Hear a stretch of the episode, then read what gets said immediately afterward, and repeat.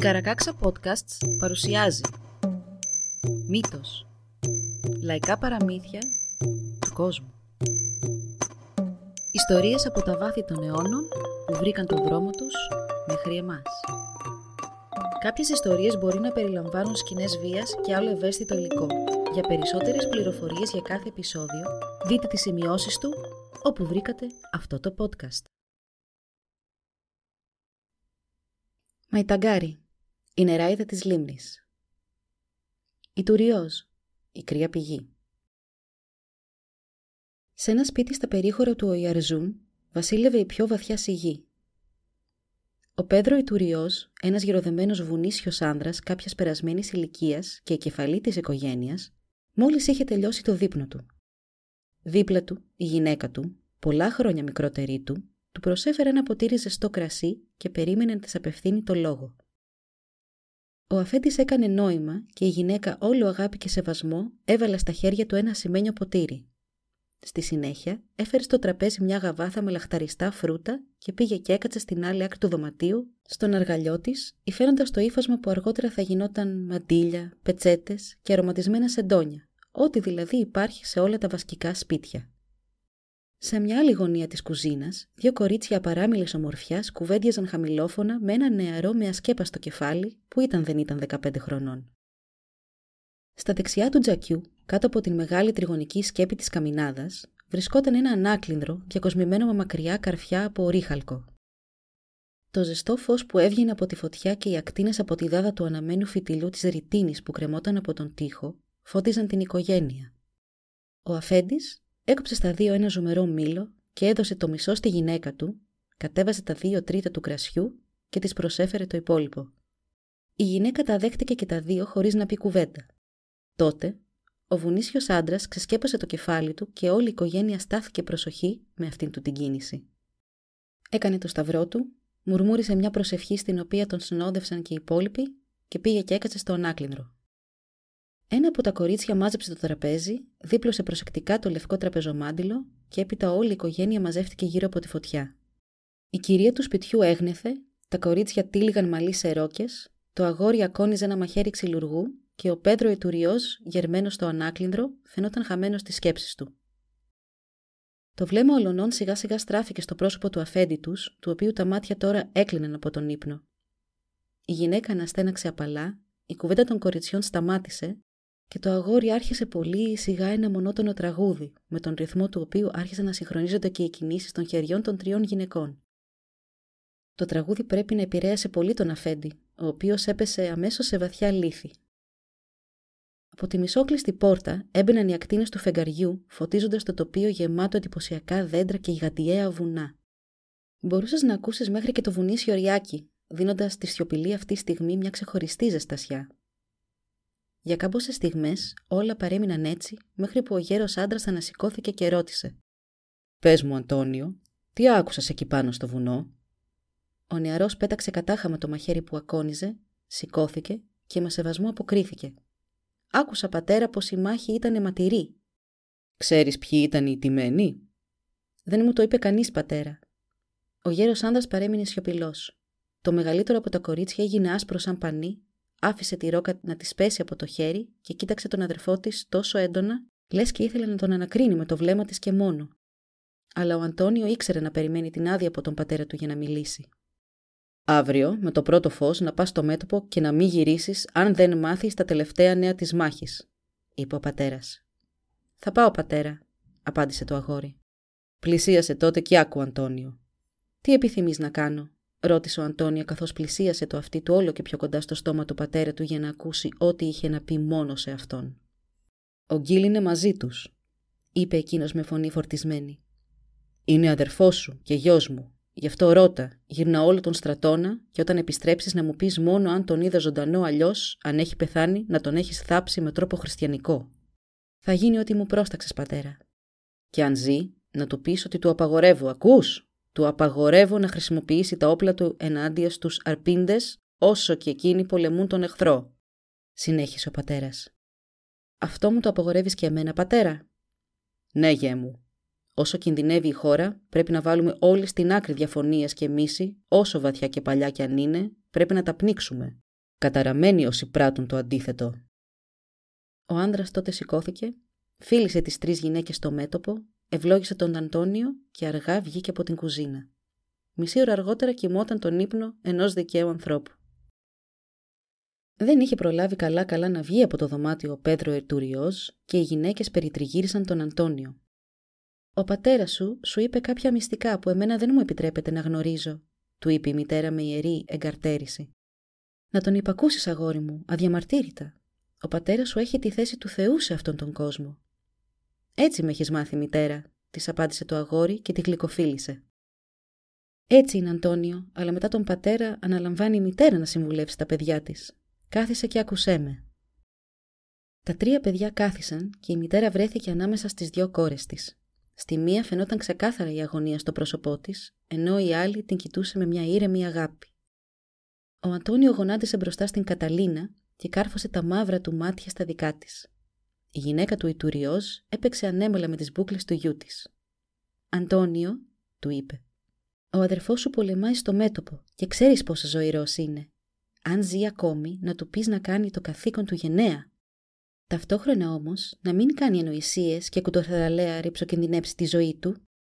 Θα του το πω, απάντησε ο νεαρός Αντώνιο. Πες του, συνέχισε η Καταλίνα, να ξεχάσει τα προσωπικά μας και να θυμάται μόνο πως είναι από τον Κουιπούσκο και ότι μόνος του εχθρός είναι ο εχθρός της χώρας. Αδερφέ μου, μην ξεχάσεις αυτές τις σοφές συμβουλές, είπε διακόπτοντας η ταραγμένη κόρη. Και τι ξέρεις εσύ από αυτά, Ινέζ, της είπε προοπτικά ο Αντώνιο. Είναι αλήθεια, απάντησε κοκκινίζοντας το κορίτσι, ότι δεν καταλαβαίνω πολλά για αυτά τα πράγματα, αλλά είμαι σίγουρη ότι πίσω από τις συμβουλές αυτές βρίσκεται απέραντη σοφία. Μητέρα, μόλις μου έδωσες την ίδια συμβουλή με τον πατέρα, είπε ο Αντώνιο. Δόξαση, είπε η Καταλίνα. Τώρα το μόνο που μένει σαν συμβουλή είναι να μην μένεις πολύ σε ένα μέρος κατά τη διάρκεια του ταξιδιού σου μέχρι τον αδερφό σου. Σου δίνω την ευχή μου και ο Θεός να σας έχει και τους δύο καλά. Ελάτε, κόρες μου, πάμε να ξαπλώσουμε. Σηκώθηκαν όλοι και βγήκαν από την κουζίνα. Η μόνη προστασία αυτού του σπιτικού ήταν η νόμη της χώρας, μα ο φρουρός της ήταν ένας σκύλος μαστίφ, ξαπλωμένος μπροστά από τη φωτιά. Η μάγισσα του Ζαλντίν. Το ρολόι σήμανε μεσάνυχτα όταν άνοιξε η πόρτα του σπιτιού και στην κουζίνα μπήκε μια ηλικιωμένη γυναίκα. Το σκυλί τέντωσε το κεφάλι του, γρίλησε απειλητικά, πλησίασε την επισκέπτρια και γύρισε πάλι στη θέση του τεμπέλικα να συνεχίσει τον ύπνο του. Η γυναίκα ζωντάνεψε τη φωτιά ρίχνοντάς της μερικά ξερά κλαδιά και με τη φωνή της έκανε το κάλεσμα της κουκουβάγιας, μα τόσο τέλεια που θα έλεγε κανείς ότι ήταν στα αλήθεια μια κουκουβάγια στο σπίτι. Δειλά βήματα ακούστηκαν να κατεβαίνουν από τον πάνω όροφο της σκάλα. Ήταν η Ντομίνικα, η μικρότερη κόρη του Πέδρο Ιτουριό, που σταμάτησε σαστισμένη, μα και αποφασισμένη σαν είδε τη γυναίκα στο σπίτι. Πλησίασε, Ντομίνικα. Έλα και κάτσε κοντά μου, είπε η γυναίκα. Η κόρη υπάκουα πλησίασε και έκατσε στο ξύλινο παγκάκι δίπλα στη συνομιλήτριά της. Το σκυλί σηκώθηκε και έφτασε μέχρι τα πόδια της Ντομίνικα, όπου και έβαλε το κεφάλι του παιχνιδιάρικα ανάμεσα στα γόνατά της.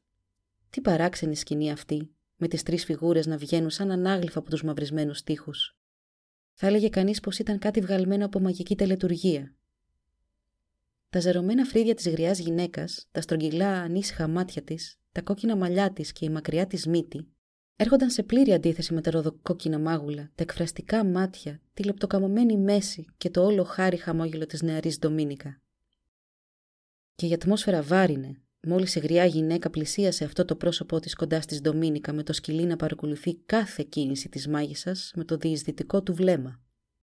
«Εσύ με κάλεσες Ντομίνικα» ρώτησε η γυναίκα χαμηλόφωνα. «Εδώ είμαι λοιπόν. Τι θέλεις από εμένα» «Ήθελα να μάθω», είπε το κορίτσι με τρεμάμανη φωνή, «ποιοι είναι οι τιμένοι στο μέτωπο».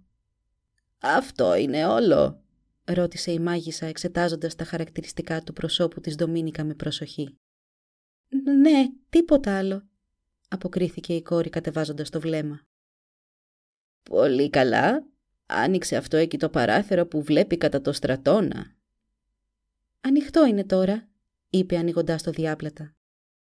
«Κοίτα τον ουρανό». «Κοιτάω τώρα». «Τι βλέπεις κατά τη δύση» Βλέπω ένα γκρίζο σύννεφο. Τι μορφή έχει πάρει; σαν να είναι ο σκελετός ενός γιγάντιου αλόγου. Τι άλλο παρατηρείς; Βλέπω το σύννεφο να χωρίζεται στα δύο. Και ποια μεριά είναι μεγαλύτερη; Η μεριά με το κεφάλι. Οι Ναβαρέζοι και οι Γάλλοι ιτήθηκαν, είπε η μάγισσα. Η Ντομίνικα γέλασε δυνατά όλο χαρά και πλησιάζοντας τη μάγισσα τη ρώτησε. «Είσαι σίγουρη για ό,τι μου είπες» «Όσο σίγουρη είσαι ότι με έχεις μπροστά σου αυτή τη στιγμή. Θέλεις να μάθεις κι άλλα» «Θα ήθελα να μάθω τι απόγεινε ο αδερφός μου», απάντησε το κορίτσι. «Θα σου ικανοποιήσω την περιέργεια. Έλα κοντά στη χύτρα». Η Ντομίνικα αμέσως έκανε ό,τι της είπε. «Βάλε τη στη φωτιά και βγες έξω στο χωράφι να μου φέρεις τις ρίζες του αρετολούλουδου». Η κόρη, με το σκυλίξο πίσω της, βγήκε και τράβηξε κατά τα χωράφια. Τότε, με φιδίσια πονηριά, η μάγισσα έβγαλε από την τσέπη της ένα δερμάτινο πουκί και από μέσα από αυτό ένα μάτσο πανιά.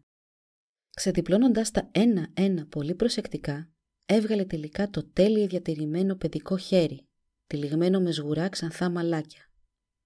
Από την άλλη τσέπη της έβγαλε ένα μπουκάλι από το οποίο έσταξε λίγο από το βαθύ κόκκινο υγρό του στη χύτρα, που τώρα πια είχε ζεσταθεί από τη φωτιά και βάλθηκε να περιμένει την Ντομίνικα να γυρίσει.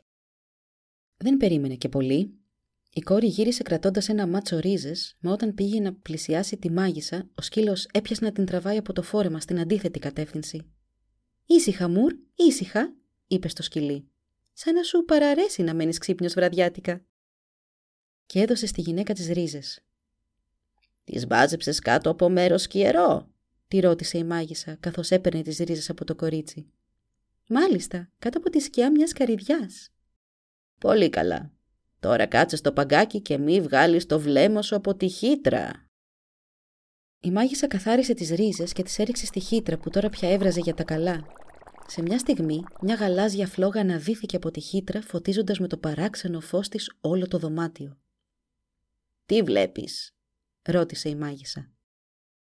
«Βλέπω τον αδερφό μου μέσα στα αίματα να κοιμάται ήσυχος. Βλέπω πολλούς νεκρούς στο πεδίο μάχης». «Αχ, αλίμονο» φώναξε ξαφνικά.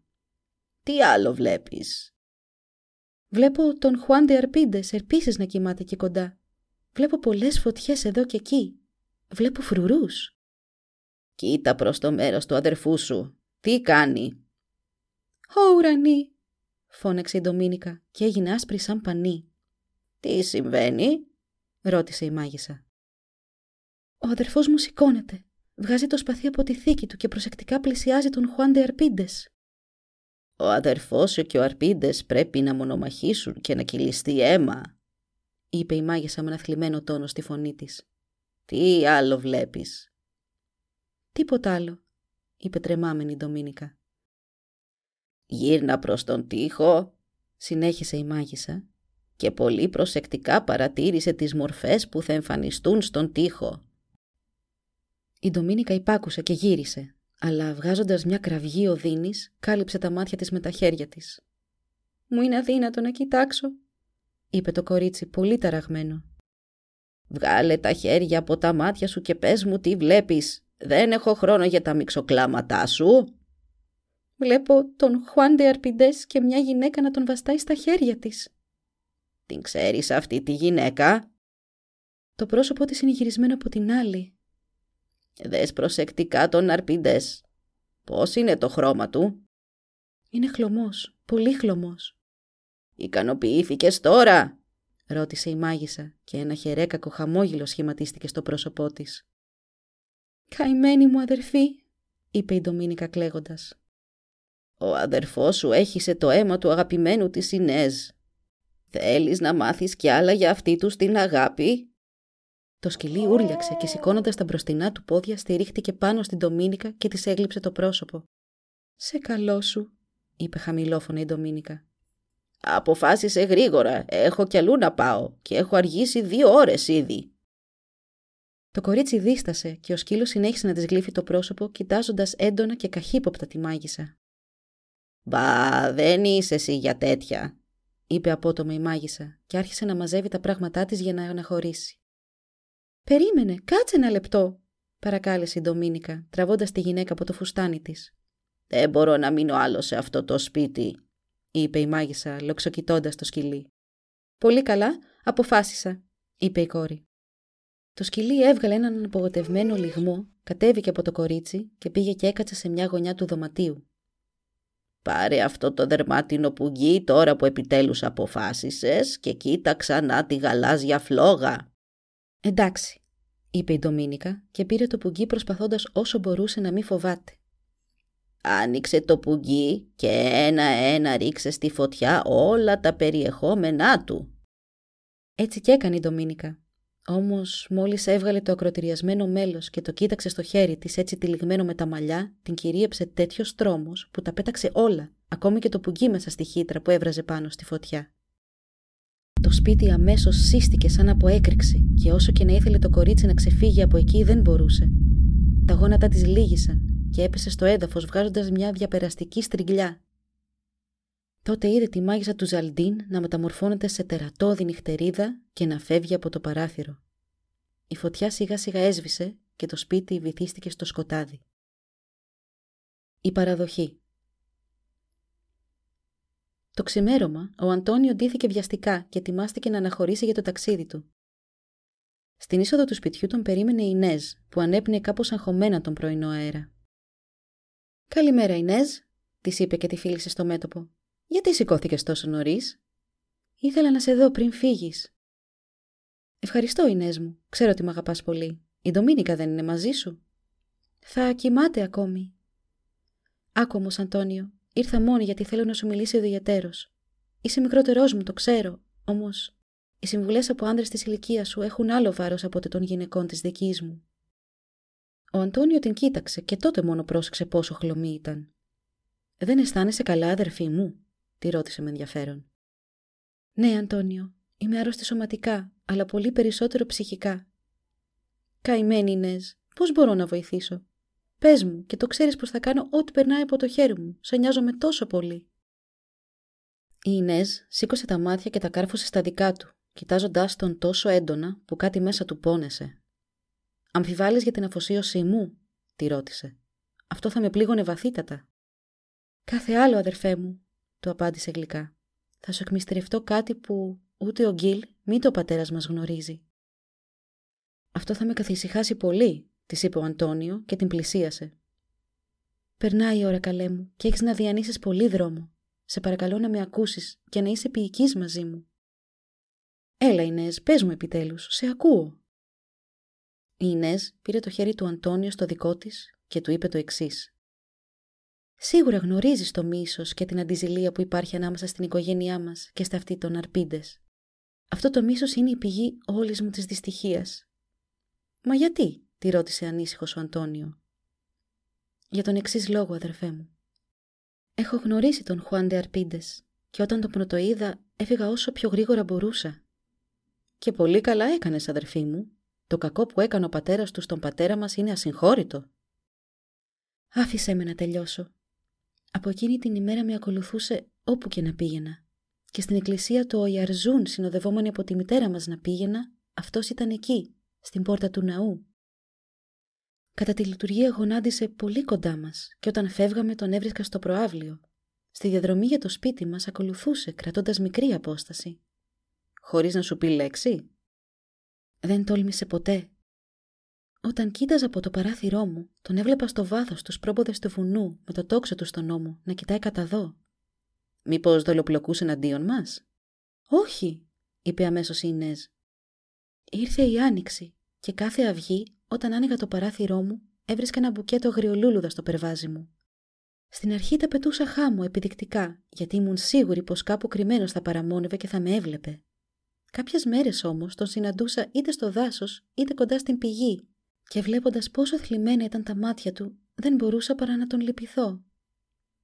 Ο Αντώνιο πήρε το χέρι του από τις χούφτες της αδερφής του και παρέμεινε σκεπτικός. Άκουσέ με, αδερφέ μου, για το Θεό.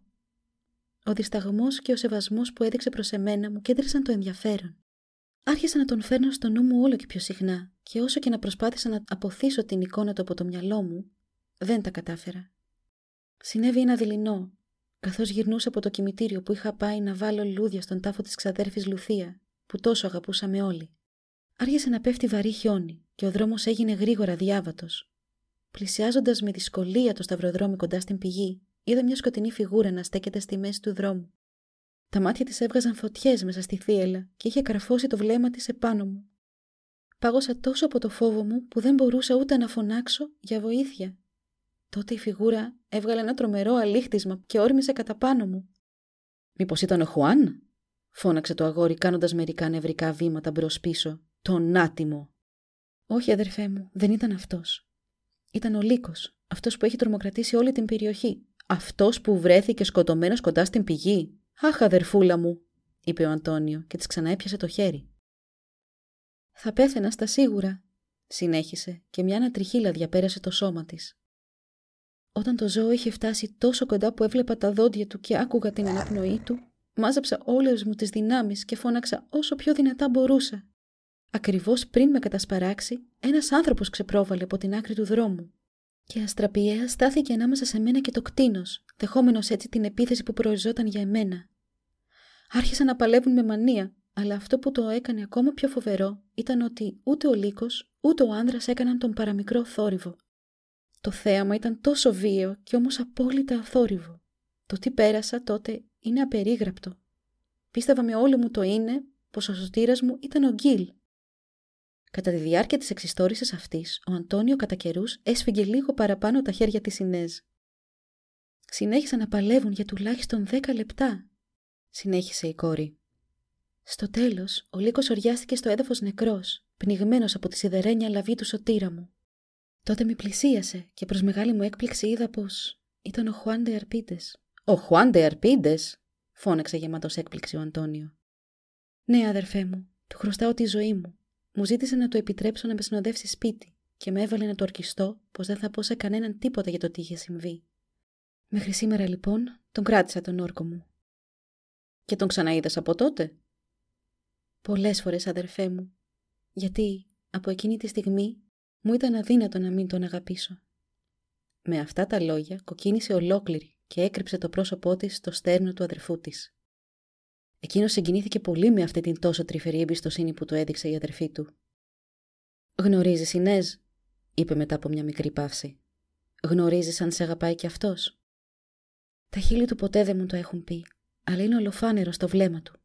Στεφάνια που λουλούδια με περιμένουν κάθε πρωί στο περβάζι μου και την παραμονή που θα έφευγε για να πάει να πολεμήσει για τη χώρα μας, αντί για το συνηθισμένο στεφάνι βρήκα μόνο δύο λουλούδια. Έναν αμάραντο και έναν πανσέ, δεμένα μαζί. Η συμπεριφορά του είναι στα αλήθεια ευγενής, είπε ο νεαρός με σοβαρό ύφος. Έλα λοιπόν, αδερφή μου, σήκωσε αυτό το αγνό σαν πρώτα ανάστημά σου. Έλα. Εγώ, ο αδερφός σου, υπόσχομαι να σε υποστηρίξω και να σε προστατέψω από όλους και από τα πάντα. Ακόμη και αν ο πατέρας μας μέσα στο τυφλό του μίσος καταραστεί την αγάπη σας, ακόμη και αν ο αδερφός μας κάνει το ίδιο, εγώ, ο αδερφός σου που τώρα ξέρει τι είχε συμβεί, δεν θα φοβηθώ να σε στηρίξω, αδερφή μου. Σαν μάθει ο πατέρας και ο Γκίλ ό,τι ξέρω κι εγώ, είμαι σίγουρος πως θα σε ευλογήσουν ως την ειρηνοποιώ ανάμεσα στις δύο οικογένειες. Θα σε ευλογήσουν, Ινέζ, όπως σε ευλογώ κι εγώ τώρα. Η Ινέζ ρίχτηκε στην αγκαλιά του αδερφού της που της γέμισε φιλιά το πρόσωπο. Τι καλά που έκανε και σε εμπιστεύτηκα, αδερφέ μου, είπε κλαίγοντας με δάκρυα χαράς. Ναι, αδερφή μου, πολύ καλά έκανες. Δεν μπορώ να ξεχάσω πόσο αφοσιωμένοι μου ήσουν όλα αυτά τα χρόνια και αν και σε πολλά συμφωνώ με τον πατέρα μας και τον σέβομαι πολύ, η καρδιά μου λέει ότι σε αυτό το θέμα κάνει λάθος. Πήγαινε τώρα Ινές μου και να με περιμένεις να γυρίσω. Ποιος ξέρει τι θα συμβεί. Ας έχουμε πίστη στο Θεό, αδερφέ μου. Ας γίνει. Ας αφήσουμε τις τύχες μας στα χέρια του Θεού. Και ας σε προσέχει στην Άγια του Σοφία, αγαπημένα μου Αντώνιο. Αγκαλιάστηκαν για άλλη μια φορά και ο νεαρός πήγε να κάνει όπως του είχε προστάξει ο πατέρας. Η μονομαχία Δυτικά των λόφων που σχηματίζεται μια κορυφογραμμή από τη Λεΐζα ως τις ακτές του ωκεανού, ένας έφυπος με πανοπλή από την κορυφή μέχρι τα νύχια πήγαινε καβάλα σε ένα ζωηρό άλογο. Από την κατάσταση της πανοπλίας του, το τσακισμένο του κράνος, το σκουριασμένο του θώρακα, τα ξεφτισμένα διάκοσμα στην κάπα του, θα έλεγε κανείς πως επέστρεφε από τρομερή μάχη. Πήγαινε μοναχός του, χωρίς υπηρέτη, χωρίς ασπίδα, σταματώντας που και που για να σιγουρευτεί ότι ήταν στο σωστό δρόμο. Με το χέρι του πάντα στη λαβή του σπαθιού του, Γυρνούσε νευρικά να κοιτάξει προς την κατεύθυνση από όπου ερχόταν ο παραμικρός ήχος και πάντα τράβηγε το τσεκούρι του όποτε βρισκόταν στο δρόμο του βοσκός ή ο διπόρος. Άφησε στα δεξιά του την πόλη Γκοϊζουέτα και πήρε το μονοπάτι της Ουρουμαία προς το φρούριο Αρτικούζα, ένα ξακουστό οπλοστάσιο και τυπωσιακό κτίσμα, καμάρι όλων όσων το είχαν και το διατηρούσαν. Δυστυχώς όμως, εκείνο τον καιρό τίποτα από αυτά δεν υπήρχε. Η στενή πεδιάδα όπου κάποτε στεκόταν περήφανο το πλωστάσιο ήταν πια από τα πιο άγρια μέρη όλης της περιοχής. Όταν ο καβαλάρης έφτασε στην κορυφή ενός βουνού από αυτά που ήταν γύρω από την πεδιάδα, ο ήλιος φαινόταν πια σαν μια χρυσή γραμμή στον ορίζοντα με τη θάλασσα. Ο υπότης κοντοστάθηκε για λίγο και έπειτα κατηφόρησε προς την σκοτεινή πλέον πεδιάδα. Φτάνοντας σε ένα βράχο ο οποίος περνούσε από τη μέση του ποταμιού που κατέληγε στην πεδιάδα, σταμάτησε, ξεπέζεψε και σοριάστηκε στο γρασίδι, αφήνοντας το άλογο του να βοσκήσει με την ησυχία του. Έμεινε εκεί λίγο και όταν πια ξεκουράστηκε και πήγαινε καβαλικέψει το άλογό του, εκείνο χλιμίντρισε δυνατά και στη συνέχεια ακούστηκε και η απάντηση στο χλιμίντρισμα. Ο υπότης καβάλισε αμέσως το άλογό του και πήρε στάση άμυνας, έτοιμος να ανταποκριθεί σε ενέδρα, Έστησε αυτή και όντως άκουσε οπλές στο έδαφος και μέταλλο από πανοπλία. Το σκοτάδι ήταν τόσο πυκνό όμως, που μόνο όταν οι δύο άντρες βρέθηκαν σε απόσταση αναπνοής, μπόρεσαν να διακρίνουν ο ένας τον άλλον. Ποιος είναι εκεί, ρώτησε ο πρώτος. Και ποιος είσαι εσύ που ρωτάς, ρώτησε ο δεύτερος. Εγώ είμαι υπότη, είπε ο πρώτος. Από το Γκουιπούσκο ή Ναβαρέζος; Γκουιπούσκο, ήλθε η απάντηση. Ο Θεός μαζί σου. Είμαστε φίλοι τότε. Με αυτά τα λόγια πλησίασαν ακόμη περισσότερο και ρώτησαν. Και προς τα πού τραβάς; Για το Ιαρζούν. Από εκεί είσαι; Από εκεί κοντά. Αν είναι έτσι, τότε πρέπει να ξέρω και το όνομά σου. Πώς σε λένε; Χουάντε Αρπίντες. Hm. Και εγώ είμαι ο Γκίλτε Ιτουριόζ, απάντησε ο δεύτερος. Παύση. Ήταν πια ο ένας μπροστά στον άλλο η πρωτότοκη δύο οικογενειών με ένα μίσος που κρατούσε πολλά χρόνια τώρα. Επιτέλους συναντιόμαστε σε ουδέτερο έδαφος, είπε ο Γκίλ στον ανταγωνιστή του. Εδώ δεν μας δένει τα χέρια η αφοσίωση στην πατρίδα, μα ούτε και μας αποτρέπει ο κοινός εχθρός από το να λύσουμε τις διαφορές μας μια και καλή. Σωστά μιλάς, αποκρίθηκε ο Αρπίντε θλιμμένα. Δεν βλέπω όμως το λόγο να τραβήξουμε τα σπαθιά μας, αφού εμείς μεταξύ μας δεν έχουμε καμία διαφωνία. Και γιατί όχι, ρώτησε ο Γκίλ. Ξεχνάς, Χουάντε Αρπίντες, πως ο πατέρας σου πρόσβαλε τον δικό μου με το χειρότερο τρόπο, ή μήπως νομίζεις πως οι απόγονοι δεν πρέπει να ζητούν εκδίκηση; Η πιο ευγενή κληρονομιά. Άκουσέ με, Γκίλ, παρακάλεσε ο Αρπίντε. Δεν αρνούμε ότι οι οικογένειές μας πάνε από προσβολή σε προσβολή από την ημέρα που ο πατέρας μου πισωγύρισε την υπόσχεση γάμου της αδερφής του πατέρα σου. Ξέρω όμως ότι πριν από αυτό, τις οικογένειές μας τις έδινε μια γερή και μακροχρόνια φιλία. Πρέπει τώρα λοιπόν όλα τα καλά να διαγραφούν μόνο και μόνο με τη θύμηση της προσβολής ή χειρότερα εξαιτίας της ξεροκεφαλιάς των γονιών μας; Ας είμαστε συνετοί, Γκίλ, και ας χτίσουμε πάλι την ειρήνη που οι μεγαλύτεροι μας γκρέμισαν. Ας βάλουμε στην άκρη τις διαφορές μας και ας γίνουμε αδερφοί, Γκίλ. Υπάρχουν μιλιούνια εχθροί να πολεμήσουμε για να σωθεί η χώρα. Α μην αποδυναμώσουμε τις δυνάμεις μας σε εσωτερικές διαμάχες. Μα την πίστη μου, εσύ πρέπει να βγάλεις αμέσως την πανοπλία σου και να βάλεις ράσο, είπε ηρωνικά ο Γκίλ. Έτσι όπως μιλάς, περισσότερο για παπάς μου κάνεις παρά για υπότιμε κότσια. Γκίλ, δεν χρειάζεται να με προκαλείς έτσι. Γνωρίζεις πολύ καλά ότι δεν τα λέω όλα αυτά από φόβο να σε αντιμετωπίσω, αλλά από την επιθυμία μου εσύ και εγώ να συνεπάρξουμε αρμονικά. Από μεριάς μου ούτε το επιθυμώ και ούτε το περιφρονώ. Όταν γεννήθηκα, αυτές οι διαφωνίες ανάμεσα στους αρπίντε και τους Ιτουριώζ υπήρχαν. Με αυτές μεγάλωσα, με αυτές και θα πεθάνω.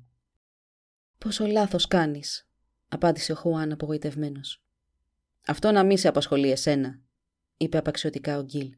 Δεν σου πέφτει λόγος πώς σκέφτομαι εγώ και του σου ζήτησα συμβουλή. Δεν σου προσέφερα συμβουλή. Κράτα το μίσο σου ζωντανό για όσο θες και σε φωτίσει ο Θεός να είναι για λίγο.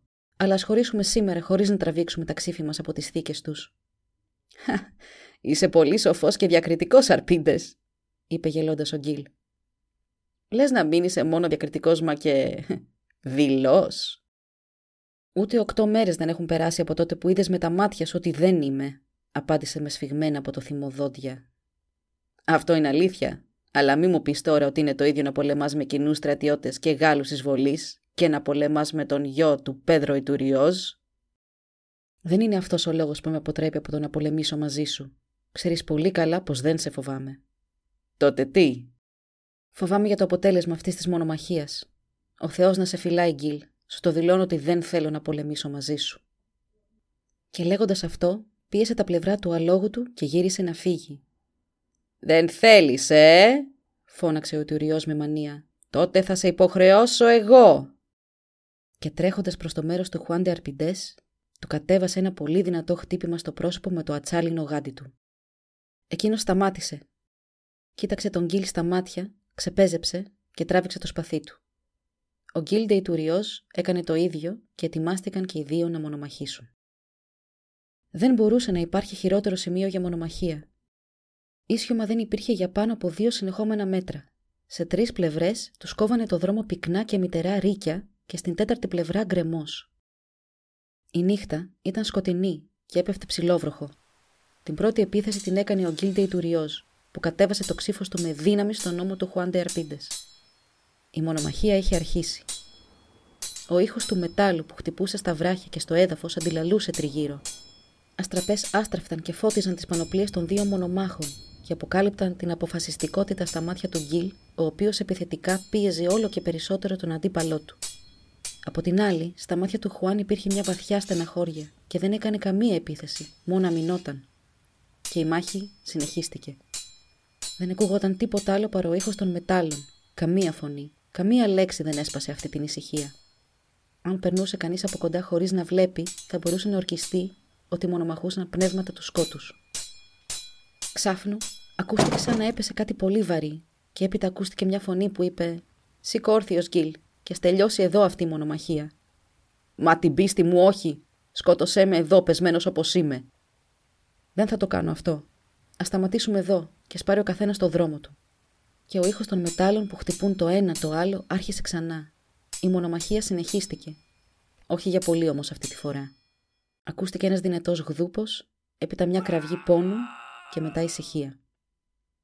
Ανάμεσα στις σκιές των δέντρων μπορούσε κανείς να διακρίνει μια σκοτεινή φιγούρα να κινείται γρήγορα και ακούστηκε ο ήχος του αλόγου που έτρεχε όσο πιο γρήγορα μπορούσε.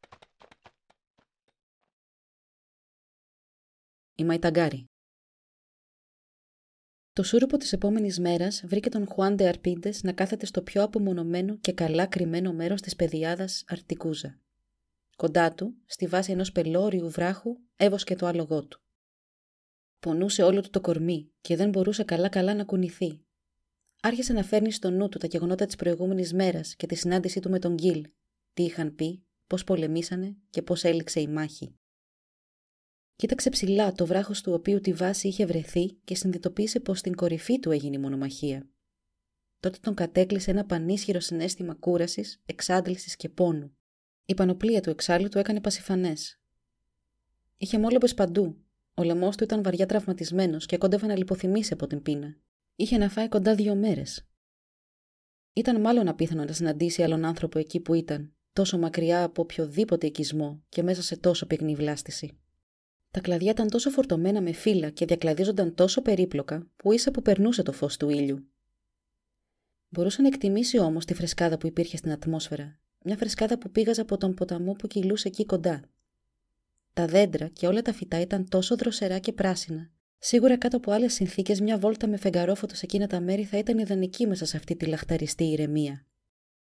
Οι λιμνούλες που σχηματίζονταν σε όλη την περιοχή είχαν στις όχθες τους κρινάκια και αγριολούλουδα, θάμνους και περήφανο χορταράκι, ακόμη και άγρια τριαντάφυλλα.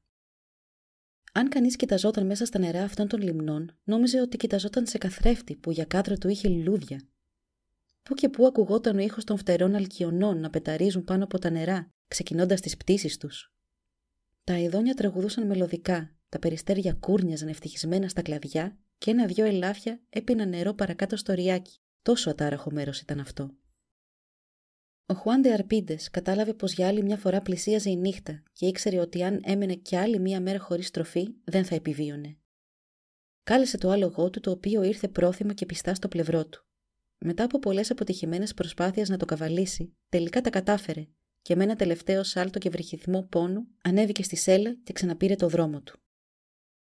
Σύντομα βρέθηκε στις όχθες μια από τις πολλές λίμνες που υπήρχαν τριγύρω κοντά στη βάση του βράχου από όπου είχε πέσει το προηγούμενο βράδυ. Στο κέντρο αυτής της λίμνης απλωνόταν μια λεπτή ομίχλη. Αναρριχόμενα φυτά κρέμονταν από το βράχο και έπεφταν προς τη λίμνη σαν κουρτίνες και στις όχθες της φύτρωναν μακριά και κατακόκκινα βούρλα και μια κλαίουσα ιτιά που τη φυσούσε γλυκά το αεράκι. Ο καβαλάρης νόμισε για μια στιγμή πως είδε τα νερά να ταράσσονται. Έπειτα του φάνηκε πως τα αναρριχόμενα φυτά σαν άρχιζαν να χωρίζονται στη μέση και η κλαίουσα ιτιά σαν άρχιζε να κινεί από μόνη της τα κλαδιά της. Τότε άκουσε ξεκάθαρα μια γλυκιά μελωδία που φαινόταν να έρχεται ταυτόχρονα και από μακριά αλλά και από μέσα του και εξάφνου τα νερά της λίμνης χωρίστηκαν στα δύο. Μέσα από το στρώμα της ομίχλης άρχισαν να ξεπροβάλλουν κοπέλες ασύγκριτης ομορφιάς. Στα μαλλιά τους φορούσαν στεφάνια από άγρια τριαντάφυλλα, στο κέντρο τους ένα αστέρι και τα σώματά τους τύλιγαν φορέματα από αραχνοήφαντο λευκό. Εωρούμενες πάνω από το νερό, έπιασαν η μια το χέρι της άλλης και άρχισαν να τραγουδούν όλες μαζί ένα παράξενο σκοπό που εχμαλώτησε εξ ολοκλήρου την προσοχή του καβαλάρη. Όλες τους ήταν χλωμές, τα μάτια τους μισόκλειστα με μακριές βλεφαρίδες και τα πλούσια μακριά τους μαλλιά έπεφταν ελεύθερα στους ώμους τους. Σιγά σιγά άρχισαν να πλησιάζουν τον υπότη, ο οποίος είχε τελείως βυθιστεί σε αυτό το εθέριο όραμα και απλά κοιτούσε να τον περικυκλώνουν. Η μια έπιασε τα γκέμια του αλόγου, που και αυτό φαινόταν μαγεμένο. Η άλλη κράτησε καλά τη σέλα για να κατέβει ο αναβάτης και άλλες άρχισαν κομμάτι-κομμάτι να του βγάζουν την πανοπλία. Κάποιες άλλες του πήραν τη βαριά του λόγχη και το τσεκούρι του, και έτσι, αφοπλισμένος και μπερδεμένος βλέποντα τις κοπέλες να τον πλησιάζουν και να τον οδηγούν, αφέθηκε να τον πάνε κάτω από τα κλαδιά της κλαίουσα ιτιάς. Το δέντρο τότε απομάκρυνε τα κλαδιά του από το βράχο και αποκάλυψε την είσοδο μιας σπηλιάς, μιας σπηλιάς στρωμένης με ψηλή χρυσή άμμου, η σπηλιά παλάτι της Μαϊταγκάρη των Πυρηναίων. Ακόμα και η πιο ποιητική ανατολίτικη φαντασία δεν έφτανε σε λάμψη και καθαμβωτική ομορφιά αυτό το μέρος που τώρα οι κοπέλες έσερναν τον υπότι. Ο θολωτός τρούλος από πάνω του έλαμπε σαν να ήταν από διαμάντι. Οι σταλακτήτες που τον διακοσμούσαν έμοιαζαν με κρυστάλλινα ερπετά, τυλιγμένα το ένα μέσα στο άλλο και όλα τυλιγμένα με λουλούδια, τόσο περίτεχνος ήταν. Φράχτες από κρινάκια, αμπέλια μπερδεμένα με κατακόκκινα άνθη δεντρολίβανου ήταν φυτεμένα εδώ και εκεί και κάτω από έναν θόλο από κρυστάλλινο νερό βρισκόταν ο θρόνος ανάκλινδρο από βρία, απαλός σαγούνα ερμήνας και βασιλικός, όπως τα παλάτια των πιο πλούσιων ραγιάδων. Εκεί λοιπόν καθόταν η βασίλισσα αυτού του κόσμου. Μικρές κόκκινες παντοφλίτσες κάλυπταν τα πόδια της και χρυσοκέντητη γάζα κάλυπτε το πρόσωπό της. Όταν κατέφτασε ο υπότης σε αυτό το καταφύγιο, εκείνη σηκώθηκε και έβγαλε το πέπλο της. Τα κατάμαυρα μάτια της κάρφωσαν τον Χουάντε Αρπίντες. Τα κοραλένια της χείλης σχημάτισαν ένα χαμόγελο και με το αλαβάστρινο χέρι της έκανε νόημα στον υπότη να την πλησιάσει και να κάτσει δίπλα της. Ο Αρπίντες υπάκουσε και με μιας οι κοπέλες που τον συνόδευαν εξαφανίστηκαν. Χουάντε Αρπίντες, είπε μελωδικά. Ήρθες εδώ σε ώρα απαγορευμένη.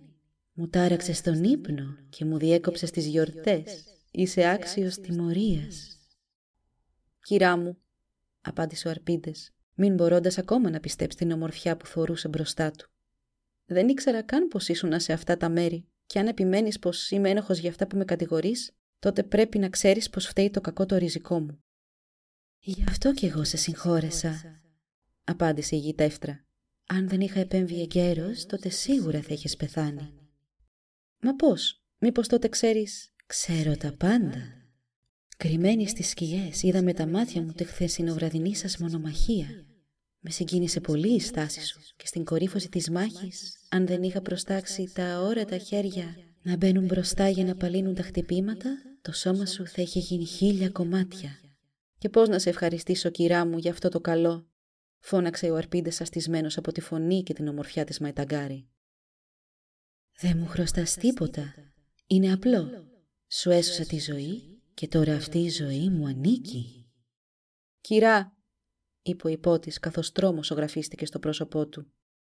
«Μη διστάζεις καθόλου, Χουάν. Μάλιστα, θα έπρεπε να με ευχαριστείς και άλλο για αυτό το μεγαλύτερο αγαθό που σου δίνω, την αγάπη μου να με ευχαριστήσεις τόσο που να θυσιάσεις την αγάπη σου για την Ινές Δεϊτουριός. Ο Χουάντε Αρπίντες έσκυψε το κεφάλι και δεν είπε κουβέντα. Η Μαϊταγκάρη έσπασε για ακόμη μια φορά τη σιωπή. «Δεν απαντάς. Κι όμως πρέπει. Ένα πλάσμα σαν εσένα που έρχεται στο δικό μου κόσμο δεν μπορεί να φύγει ποτέ». Και με αυτό, μπροστά στα κατάπληκτα μάτια του υπότη, το πνεύμα μεταμορφώθηκε μέχρι και την τελευταία λεπτομέρεια στην Ινές Δεϊτουριόζ. Ο Χουάντε Αρπίντες νόμιζε πως ονειρευόταν. Δεν πονούσε πια, δεν αισθανόταν πείνα, μόνο τρεφόταν από τα μάτια της Μαϊταγκάρη. «Άκουσέ με», είπε εκείνη πλησιάζοντάς τον. «Θα είσαι ο πιο ευτυχισμένος από τους θνητούς. Θέλεις δόξα; Δεν έχεις παρά να το πεις και το στέμα του κατακτητή θα βρεθεί μόνο μια στο κεφάλι σου. Θέλεις πλούτο; Δεν έχεις παρά να το ζητήσεις και όλα τα παλάτια του κόσμου θα είναι δικά σου. Όλοι οι στρατοί έτοιμοι να πεθάνουν για σένα. Τα πιο ακριβά ρούχα θα σε ντύνουν κάθε μέρα και θα έχεις υπηρέτες πάντα στο πλευρό σου. Θέλεις αγάπη; Θα έχεις τη δική μου αιώνια. Μια αγάπη που δεν συγκρίνεται με καμία άλλη. «Ω, Ινέζ, Ινέζ», είπε μισοφυρημένος ο υπότης. Η κυρά πήρε το χέρι του Χουάν στο δικό της και του φίλησε το μέτωπο. Αλλά τα χέρια της ήταν τόσο παγωμένα και το φιλί της δεν είχε καμία ζεστασιά. Ένα συνέστημα τρόμου και ταυτόχρονα ευχαρίστησης τον κυρίεψαν. Μπορούσε και αισθανόταν την επιρροή που είχε η μαγεία γύρω του. Τον ηρεμούσε, τον ανούριζε. Άρχισε να αισθάνεται πολύ κουρασμένος και σύντομα ένα πέπλο σηκώθηκε στα μάτια του. Ο βαθύς λίθαργος του έκλεισε τα μάτια τελείως και έπεσε απότομα στο ανάκλινδρο από βρία. Ο ύπνος τον είχε κατακτήσει. Η Μαϊταγκάρη φώναξε τις κοπέλες της και αυτές σκόρπισαν αρώματα στο κρεβάτι που κοιμόταν ο Χουάν. Δρόσισαν τον αέρα κουνώντας υφάσματα με κάθε τους κίνηση και στα χείλη τους τάξανε κάποιες σταγόνες πορφυρού υγρού. Το μυστηριώδες φως που μέχρι τότε φώτιζε εκθαμβωτικά το χώρο άρχισε να χαμηλώνει. Η νεράιδα κοίταξε το πρόσωπο του κοιμισμένου υπότη και την κυρίεψε ένα αίσθημα βαθιάς θλίψης. Το ίδιο και τις κοπέλες. Οι έρινε μορφές τους άρχισαν να γίνονται όλο και πιο διαφανείς. Περικυκλώθηκαν από ομίχλη και σύντομα εξαφανίστηκαν τελείως, βυθίζοντας το χώρο στο απόλυτο σκοτάδι. Ο ήχος από περιπλανόμενους στρατιώτες και τα πρωινά τραγούδια των σπίνων αντιχούσαν στο δάσος. Οι ροδοκόκκινες ακτίνες του ήλιου απλώνονταν στα ύψη του βουνού Άια. Όταν ξύπνησε ο Χουάντε Αρπίντες, βρισκόταν ακόμη στο μαγεμένο δωμάτιο και για μαξιλάρι του είχε τα γόνατα της Μαϊταγκάρη. Εκείνη τον κοίταζε σαν να ήθελε να πάρει το πρώτο βλέμμα του ξυπνήματος. Στο κέντρο του δωματίου βρισκόταν ένα μεγάλο τραπέζι γεμάτο λαχταριστά φαγητά. Ο Οδηπόρος Ο Αντώνιο κατέφτασε στο στρατόπεδο. Κάποιοι στρατιώτες του είπαν πως ο Χουάντε Αρπίντες είχε εξαφανιστεί και πως ο αδερφός του Γκίλντε Ιτουριός μόλις είδε τον Γαλοναβαρέζο στρατό να κατηφορίζει, νομίζοντας πως δεν είχε γίνει αντιληπτός, είχε φύγει για το σπίτι του. Τα υπόλοιπα στρατεύματα επίσης έπαιρναν το δρόμο του γυρισμού. Όταν ο νεαρός γύρισε σπίτι, πίστευε ότι μέχρι τότε θα υπήρχαν νέα για τον αγαπημένο της αδερφής του και ήταν αποφασισμένος να υποστηρίξει την αγάπη της αδερφής του. Προς μεγάλη του έκπληξη όμως, βρήκε μόνο τον Γκίλ, ο οποίος είχε πει σε όλους ότι Χουάν είχε πεθάνει στον πόλεμο. Τα νέα αυτά που τόσο εύκολα ξεστομίστηκαν, λάβωσαν θανάσιμα την καρδιά της Ινέζ. Μια βαθιά θλίψη φόλιασε στην ψυχή της και ένας επίμονος πυρετός άρχισε να την ταλαιπωρεί. Μέρες ολόκληρες καθόταν στις ρίζες του δέντρου που είχε δει για πρώτη φορά τον αγαπημένο της, και τα βράδια ξετρύπωνε από το σπίτι και γυρνούσε άσκοπα σε δάση και λαγκάδια. Το πρόσωπό της χλώμιασε, το φως των ματιών της σκοτίνιασε, η γεμάτη της φιγούρα σκελετώθηκε, και από μια πανέμορφη κοπέλα έγινε μια σκιά που να τη φυσούσε κανείς θα διαλυόταν στον αέρα. Οι τρυφερές κουβέντες του πατέρα της και η διαρκής φροντίδα της μητέρας και της αδερφής της λίγα μπόρεσαν να κάνουν για να κλείσουν την πληγή στην καρδιά της, που μάτωνα συνεχώς. Άκουγε υπομονετικά τον πατέρα της και το απαντούσε μόνο με ένα θλιμμένο χαμόγελο. Στις φροντίδες της μητέρας της με ποτάμι από δάκρυα. Έτσι πέρασαν πολλοί μήνες, μέχρι που ήρθε το φθινόπωρο. Τα φύλλα, σαν αποδημητικά πουλιά που φεύγουν για μακρινούς τόπους, σηκωνόντουσαν από το έδαφος και πετούσαν με τους βορειοδυτικούς ανέμους. Ο ουρανός είχε αρχίσει να καλύπτεται από τις πρώτες ομίχλες του χειμώνα. Οι μέρες έγιναν αισθητά πιο μικρές και οι νύχτες διαρκούσαν περισσότερο. Η ασθένεια της Ινές συνεχιζόταν αμήλικτη, ακόμα και αν τα νυχτοπερπατήματά της είχαν σταματήσει.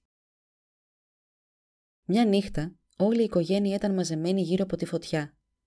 Ο πατέρας, με το κεφάλι του ξεσκέπαστο, ευλογούσε το φτωχικό τους γεύμα. Ο Γκίλντε Ιτουριός καθόταν σε μια μεριά.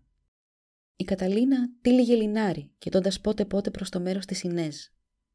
Εκείνη ήταν καθιστή, με μαξιλάρες για υποστήριξη. Τα μάτια της μισόκλειστα, τα πλέον σχεδόν διαφανή της χέρια σταυρωμένα, μουρμουρίζοντας κάτι καταλαβίστικο και χαμογελώντας μελαγχολικά, ένα χαμόγελο που έφερνε δάκρυα σε όποιον το έβλεπε. Η Ντομίνικα έκλαιγε πνιχτά, κρύβοντας το πρόσωπό της στα χέρια της. Ο Αντώνιο χάρασε με περίτεχνα σχέδια μια μαγκούρη για την ετοιμοθανάτη αδερφή του, κρατώντας το μαχαίρι με περισσή δύναμη, τόση, που είχαν ασπρίσει τα κότσια του χεριού του. Η σιωπή ήταν πηχτή στο σπίτι των Ιτουριός. Έξω οι θύοι λαμένονταν, ώσπου χτύπησε η πόρτα. «Πήγαινε να δεις ποιος είναι ο Αντώνιο», είπε η κεφαλή της οικογένειας.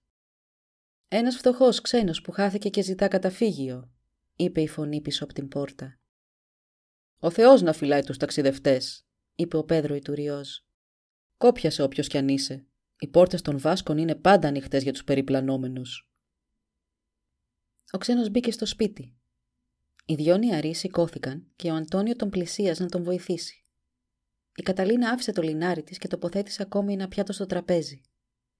Ο Αφέντης έκανε νόημα στον ξένο να έρθει κοντά στη φωτιά, σε μια θέση που κανονικά είναι για τους γυρεότερους και σεβασμιότερους της οικογένειας και που δίνεται σε φιλοξενούμενους όταν χρειαστεί. Ο ξένος ήταν ντυμένος σαν προσκυνητής. Φαινόταν να είναι γύρω στα 50. Είχε πυκνό και λευκό μουσι. Το δέρμα του ήταν σκούρο και τα μαλλιά του κατσαρά. Είχε μια αλόκοτη έκφραση στο πρόσωπό του. Παρόλο που το σώμα του ήταν γεροδεμένο και στιβαρό, φαινόταν κουρασμένος, καταβεβλημένος. Η χοντρή του κάπα ήταν σκισμένη και ξεφτισμένη. Στο κεφάλι φορούσε ένα καπέλο από τσόχα και στεκόταν με τη βοήθεια μιας μαγκούρας. Ο προσκυνητής έκατσε στη θέση που του προσφέρθηκε και δείπνησε μαζί με την οικογένεια. Σαν τελείωσε το γεύμα, ο Πέδρο Ιτουριός ζήτησε από τον ξένο να πει μια προσευχή για την οικογένεια. Κάτι που ο ξένος έκανε με τρεμάμενη φωνή. Δεν είχε τελειώσει καλά-καλά την προσευχή του και ένας βαθύτατος αναστεναγμός ακούστηκε από πίσω του. Όλοι γύρισαν να δουν. Η Ινές είχε σηκωθεί και ήταν τρομοκρατημένη. Τα μάτια της ήταν θαμπά και ορθάνυχτα.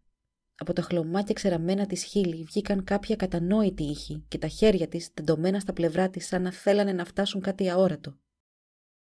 Προς έκπληξη όλων, έμεινε έτσι για κάμποσα λεπτά. Ύστερα Έκανε μια λαφριά κίνηση με το κεφάλι της και σοριάστηκε καθιστή, στη θέση που ήταν πριν. «Ινές», είπε γλυκά η Ντομίνικα, «χρειάζεσαι κάτι» «Τίποτα, αδερφή μου, δεν θέλω τίποτα. Είδα ένα ευχάριστο όνειρο που ποτέ δεν θα πραγματοποιηθεί». Και η νεαρή γυναίκα επέστρεψε στην οσυρή της κατάσταση. «Κόρη μου, καημένη», είπε χαμηλόφωνα η Καταλίνα. «Αποχαιρέτησέ με, μητέρα αποκρίθηκε κοιτώντας την θλιμμένα η Νέζ. Η ζωή μου φεύγει σιγά σιγά και σύντομα θα βρεθώ στο πλευρό του καλού μου. Η Καταλίνα πήρε τα χέρια της κόρης της στα δικά της και άρχισε να τα φυλά με λιγμούς. «Είναι άρρωστη η κόρη σου» ρώτησε ο προσκυνητής τον Πέδρο. «Η οργή του Θεού έχει πέσει σε αυτό το σπίτι», απάντησε εκείνος. «Ας τον δοξάσουμε και ας υποκύψουμε στη θέλησή του». Η θεϊκή παρέτηση του πατέρα κλώνησε ολοφάνερα τον προσκυνητή, που τα μάτια του γέμισαν δάκρυα. «Και τι φταίει για την αρρώστια της» ρώτησε ο προσκυνητής. «Λένε ότι πεθαίνει από αγάπη». «Κακόμοιρο παιδί». «Καλά το λες, κακόμοιρο παιδί», απάντησε ο γέρος άνδρας. «Πριν από αυτό ήταν η χαρά μου, το καμάρι των γυρατιών μου». «Τη λησμόνησε ο αγαπημένος της λοιπόν» «Όχι, ο αγαπημένος της ήταν ένας γείτονάς μας, ένας αξιότιμος και ευγενικός νέος. Και τι απέγινε; Πέθανε, αποκρίθηκε ο Αφέντης σκύβοντας το κεφάλι.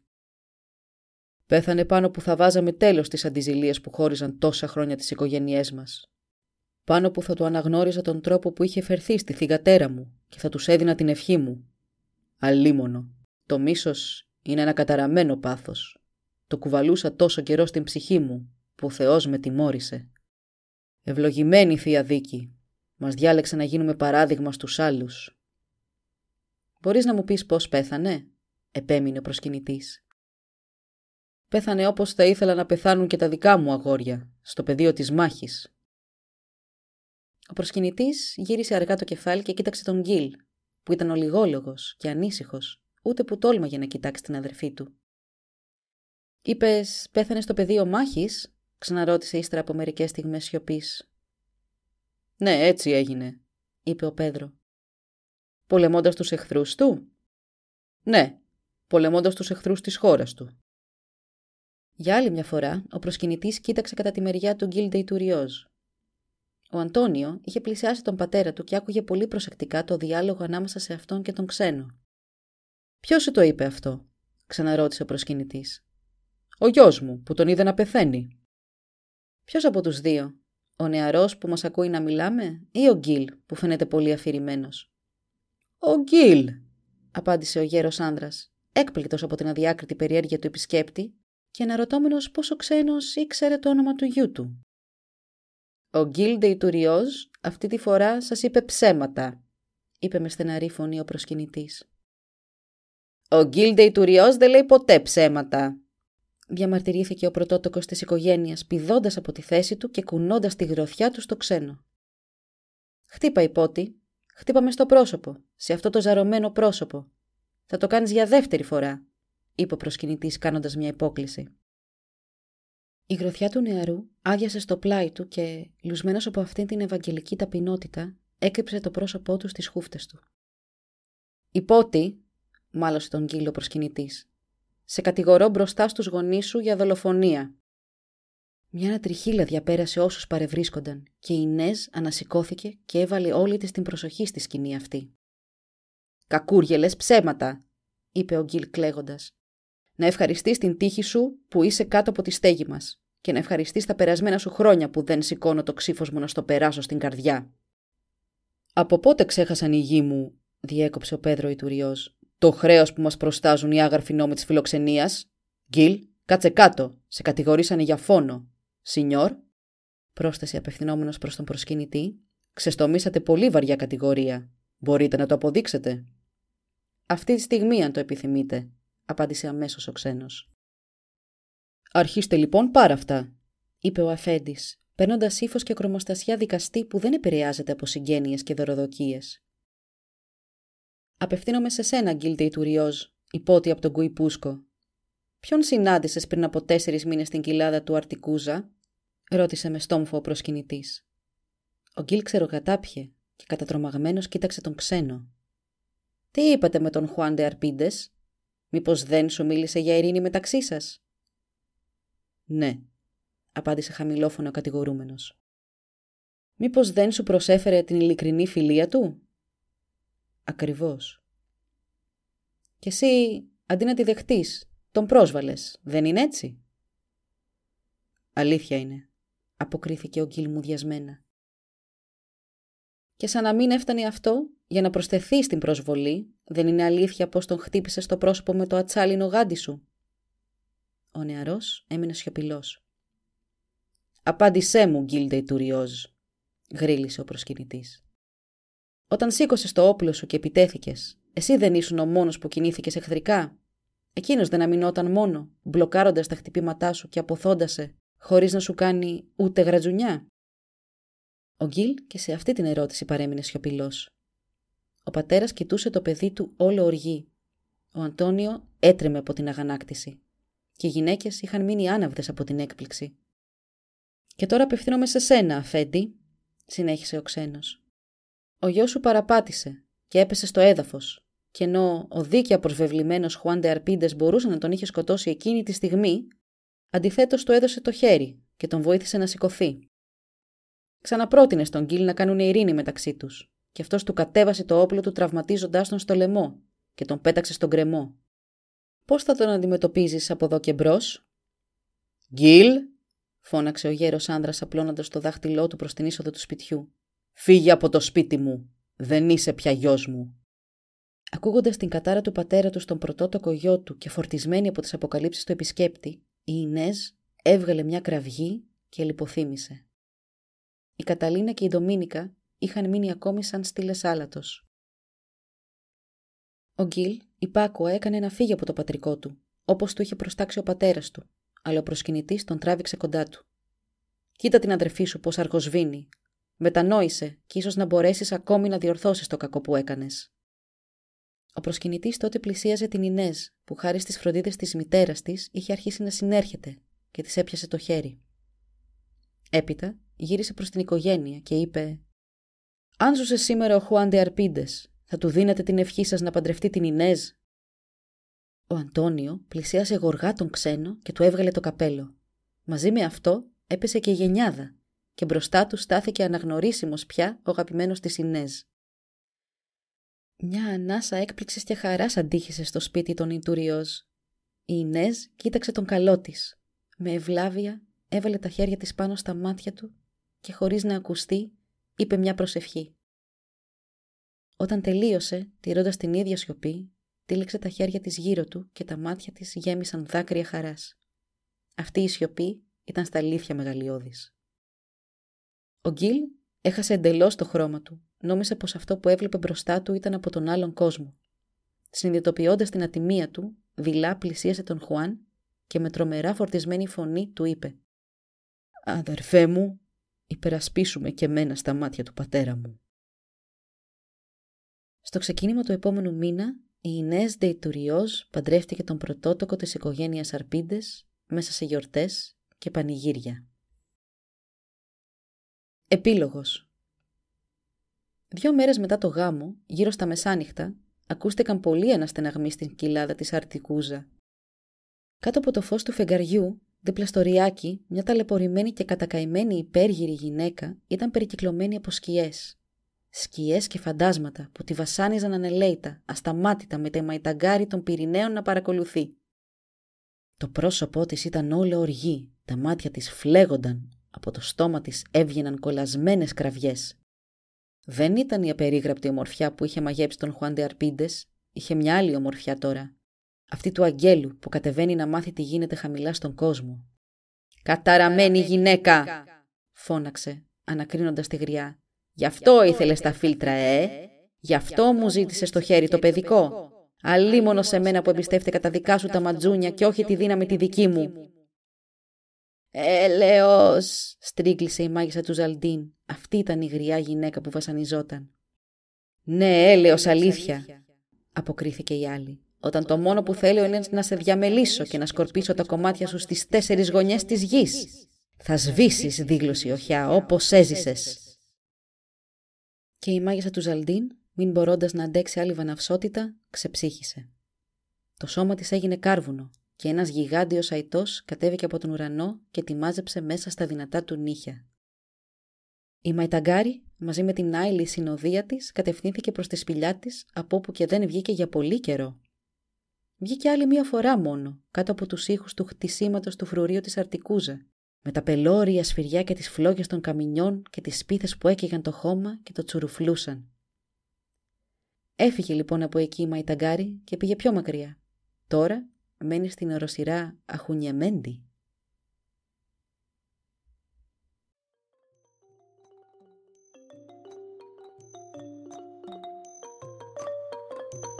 Εδώ λοιπόν η ιστορία μας έλαβε τέλος. Αν θέλετε να μας επισκεφτείτε και να μάθετε περισσότερα για εμάς, παρακαλώ πηγαίνετε στη σελίδα www.karakaksa.org Σας ευχαριστούμε που μας παρακολουθήσατε. Γεια σας!